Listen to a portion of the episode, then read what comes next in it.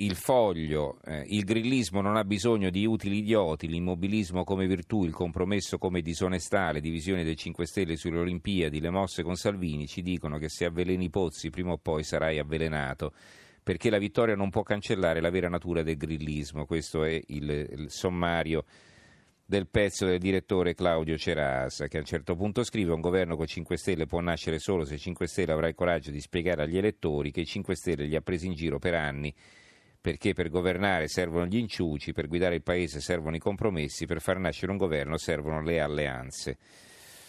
E poi eh, l'asse di Franceschini con il Colli, i renziani diffidano della legislatura costituente, la mossa del CAV, nuovi equilibri nel PD, retroscena qui di David Allegranti.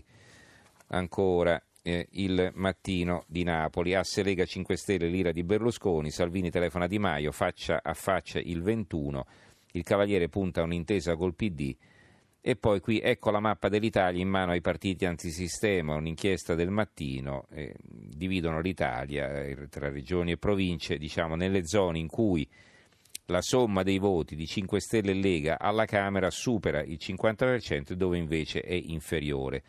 E diciamo che la supera, eh, supera il 50% la somma di 5 Stelle e Lega dappertutto, meno che in eh, Emilia Romagna, Toscana, Umbria, provincia di Roma, Calabria, Trentino Alto Adige, mm, eh, provincia di Milano, eh, provincia di Torino e Valle d'Aosta. In tutto il resto d'Italia la somma dei due partiti alla Camera, diciamo, la somma dei voti ottenuti alla Camera da 5 Stelle e Lega supera il 50%, quindi diciamo, secondo, secondo questa analisi sarebbe l'alleanza naturale per guidare il Paese, salvo poi i problemi di eh, così, compatibilità di cui abbiamo detto tante volte. Poi il secolo XIX, ipotesi governo Lega 5 Stelle, Salvini chiama Di Maio, noi alleati possibile, via libera di Grillo, affinità e divergenze tra i vincitori del 4 marzo, un pezzo di Mauro Barberis. Voglio leggervi invece il buongiorno di Mattia Feltri che ritroverete anche sulla stampa, oltre che sul secolo XIX, 6 minuti e 19 secondi, 6 minuti e 19 secondi, questo è il titolo. Giornata densa ieri all'Assemblea regionale siciliana. I deputati dell'isola si autoassegnano il titolo per il maggiore prestigio di governare una regione autonoma, si sono riuniti per importanti deliberazioni che li hanno tenuti inchiodati allo scranno ben 6 minuti e 19 secondi. Una buona parte del tempo se n'è andata nella lettura del verbale della seduta precedente, quella di martedì, quando la sezione si era trasformata in un tour de force di 14 minuti netti. Ci si rivedrà martedì prossimo 20 marzo, una settimana sfibrante, media lavorativa 4 minuti al giorno che per uno stipendio di 8, massimo 9 mila euro netti al mese non siamo sicuri di appellarci alle leggi antischiavismo, ma la tentazione è forte. Da che si è insediata l'Assemblea maggioranza di centrodestra si è riunita sette volte a dicembre, 5 a gennaio, 4 a febbraio e fin qui 3 a marzo. Secondo i preziosi calcoli di cronisti locali, l'impegno è stato mediamente di poco più di un'ora e mezzo la settimana, circa un quarto d'ora al giorno. E i frutti si vedono. In quattro mesi sono state approvate ben tre leggi una per l'adeguamento alla nuova assemblea della Commissione antimafia, l'altra per l'aggiunta della qualifica Terme al nome di alcuni paesi, tipo Montevago che è diventato Montevago Terme.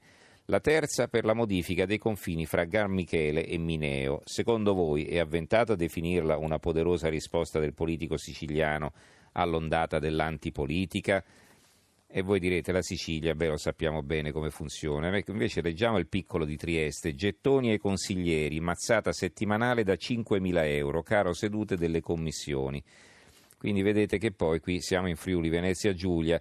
Allora, quale sarà forse il problema? È una cosa, sarà una mia fissazione, ma insomma vedo poi confermati i miei pregiudizi, che le regioni autonome fanno il, quello veramente che vogliono e nessuno può dire nulla. E quindi quando si parla di maggiore autonomia vediamo che risultati ha dato eh, in quelle regioni, questa autonomia nelle regioni in cui l'autonomia è ampia e già da tempo.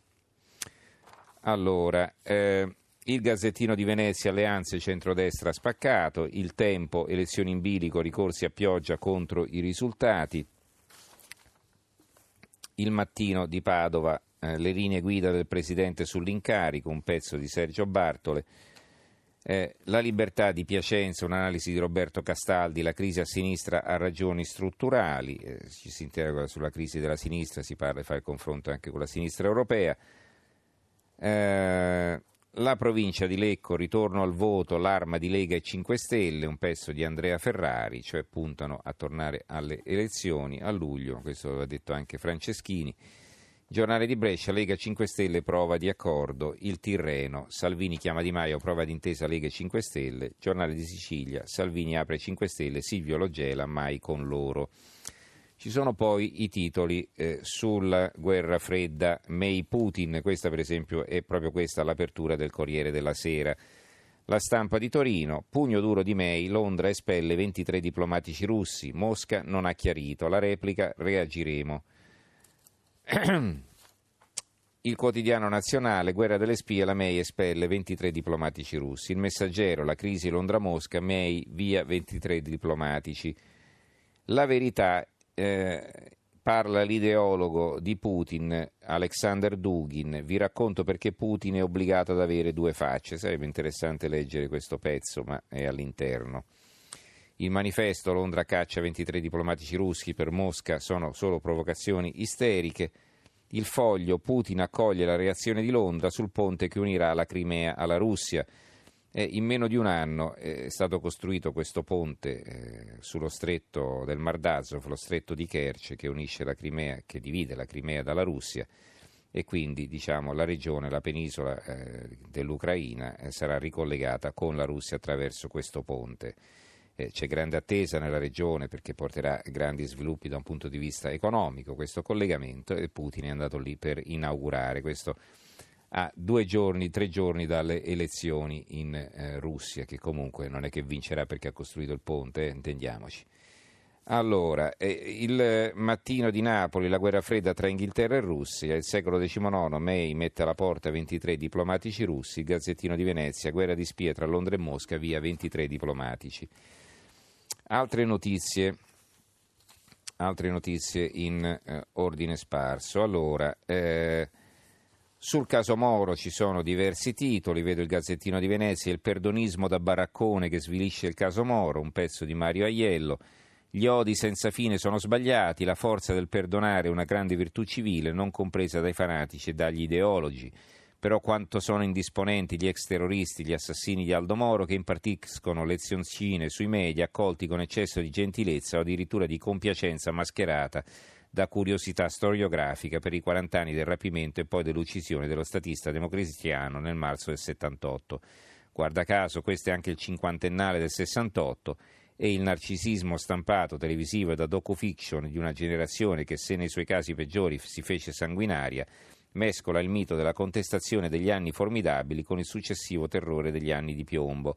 Ma non c'è una sillaba di Adriana Faranda, la superstar di questi giorni, di Barbara Balzerani, la quale addirittura a gennaio aveva scritto su Facebook chi mi ospita oltre confine, così mi salvo dai fasti del quarantennale della vicenda Moro, di Mario Moretti, di Valerio Morucci e degli altri brigatisti a reti unificate da cui traspaia autentica contrizione morale.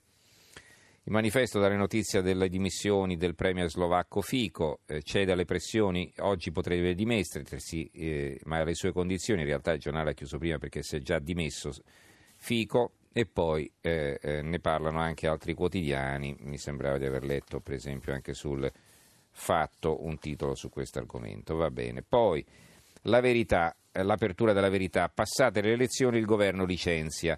Piaggio Aerospace, messa in mano agli arabi dall'esecutiva, guida PD, annuncia 114 esuberi alla faccia delle rassicurazioni di Renzi, di Lotti e della Pinotti e della Golden Power mai esercitata. Il tempo, fossa comune. Che cos'è la fossa comune? Una buca a Roma. Le buche strade, sulle strade della capitale adesso fanno anche più morti, incidenti fatali a più 20%, la rabbia dei taxi, esultano ortopedici e gommisti, ogni giorno 100 richieste di risarcimento. Un altro titolo sul caso Moro, 40 anni e la farsa continua, Moro, flop su commissione, commissione maiuscolo, film, libri, verità di comodo, riparte il carosello del grande complotto. Priore contro l'organismo d'inchiesta, Mori, Mario Mori, ecco come andò davvero. Italia oggi, l'elogio teologico di Ratzinger e Papa Francesco è stata un'invenzione dei vaticanisti in blocco, secondo Cacopardo. E poi, eh, per concludere, la nuova di Venezia di Mestre, La mala è viva eh, eh, a Venezia, la seconda parte dell'intervista a Felice Maniero, la mala del Brenta, ve la ricordate, i mestrini hanno spostato lì le loro operazioni. È uno scoop della nuova Vene- di Venezia e di Mestre che ieri fatto, pubblicato la prima puntata, domani pubblica la seconda. Per concludere, su Norcia, il quotidiano nazionale, terremoto, sindaci esasperati, mani legate da inchieste e burocrazie, il Corriere dell'Umbria, Norcia, furia del sindaco, mi costringono a dimettersi, sapete, è stato indagato per eh, eh, qualche problema sulla costruzione di una, eh, di un, eh, di una scuola, eh, praticamente di un centro eh, polifun- polivalente a Norcia, che è, ed è stato raggiunto da due avvisi di garanzia il sindaco. Comunque, vabbè. Eh, ci fermiamo qui allora con la lettura dei giornali, anche con la puntata di questa sera, un po' faticosa perché poi ci è mancato l'ospite. Comunque ringrazio in regia Gianni Grimaldi, i tecnici Maurizio Possanze e Fernando Conti, in redazione Antonio Bonanata, Carmelo Lazzaro e Giovanni Sperandeo, linea a Silvia Boschero e a Stereonotte. Noi ci risentiamo domani sera. Grazie a tutti e buonanotte.